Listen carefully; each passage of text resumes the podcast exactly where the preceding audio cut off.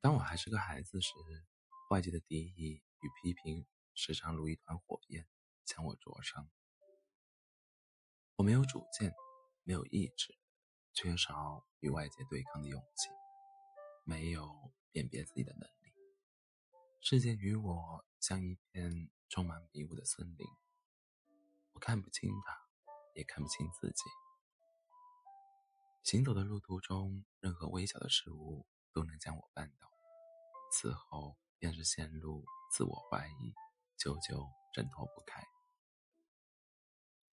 初中时期是我最彷徨无助的时期，内向程度胜过任何人，心扉难以向外。外界打开，那会儿说话甚至还有些结巴，别人轻而易举从嘴中吐出的字，我得花很大的力气才能说出来。老师上课点名回答问题，班里最紧张的恐怕永远是我，并非问题有多难，而是当着全班同学的面说话使我紧张。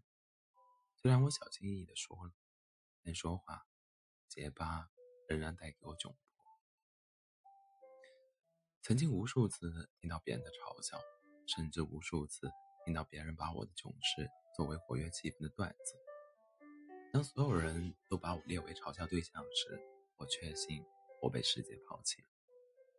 所以一下课，我便假装趴在课桌上睡觉，假装听不见、看不见，假装周围正在发生的一切都与我无关。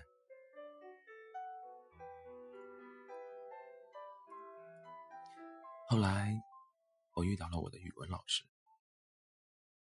他是一个很有趣的人，他从不以学习成绩来评判一个学生的好坏。他会给我的作文写很长的评语，有时是写作建议，有时甚至是他的观点和感受。每次看到他的评语，心里都很温暖。有一天，他把我叫到办公室，他觉得我写的东西很细腻。有灵气，想让我做语文课代表。从那以后，我便感觉自己有了衣服。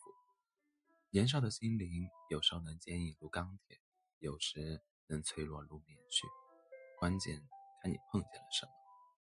得到老师的认可后，长期风雨飘摇的内心终于获得一丝平静。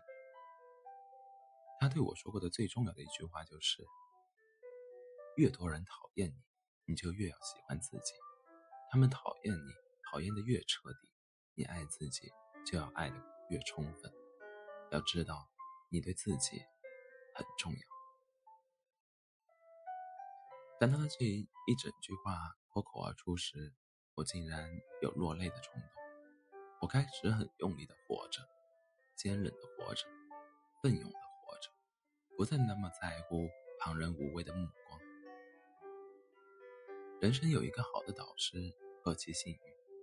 在语文老师的引导下，我开始执着于两件事：一是作文，二是演讲。参加了大大小小的作文比赛，收获了大小不等的奖项。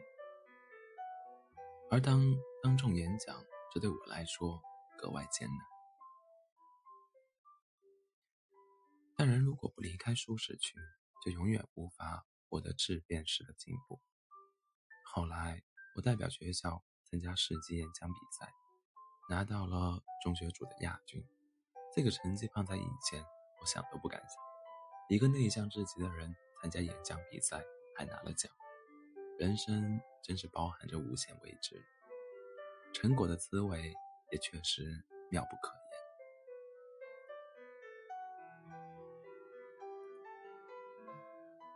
言。一个人长期做的事情。决定了他能拥有怎样的气质，一点一点的成就，少年时代的小满足，都给了我自信，将过往的阴影一一抹除。更重要的是，历经迷茫期的黑暗，总算能看清一些事物的本质。世界之于我，外界之于我，敌意与质疑，口水与叫骂。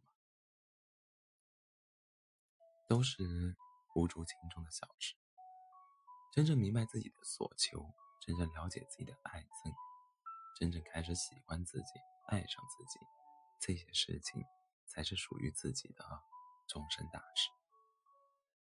人人都在自己的那条路上往上爬，爬得越高，就越会表暴露在众人的视野之下。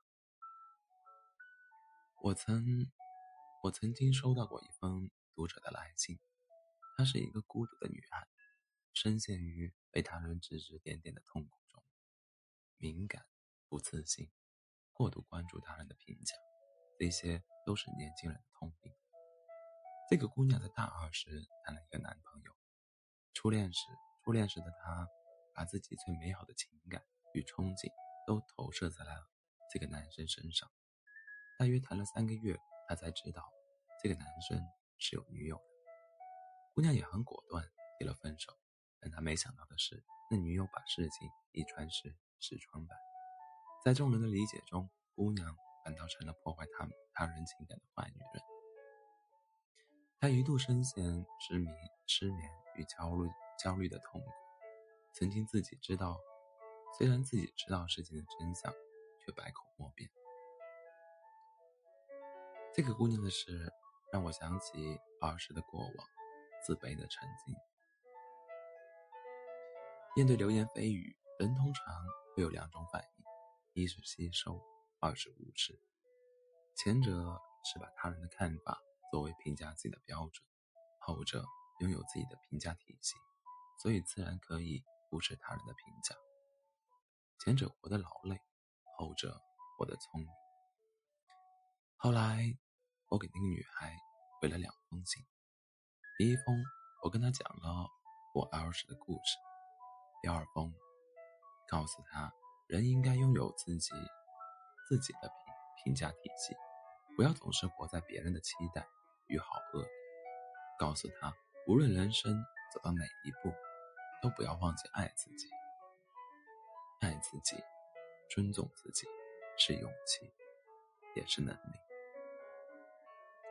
作家刘玉有句话说：“有些人注定是你生命里的癌症，而有些人只是一个喷嚏而已。”人有时需要明辨，哪一种人对你而言是癌症，哪一种人对你而言只是喷嚏。何必把流言记挂在心上？当喷嚏打了，人才不容易得病。有时间关心别人讨不讨厌你。不如自己活得精致一些，不如积极的去探索世界，去结交一些真诚有趣的朋友，和有趣的人在一起，平淡的生活也可以变得妙趣横生。即使没有遇到一个有趣的人，就算一个人孤独着，也要好好的爱自己。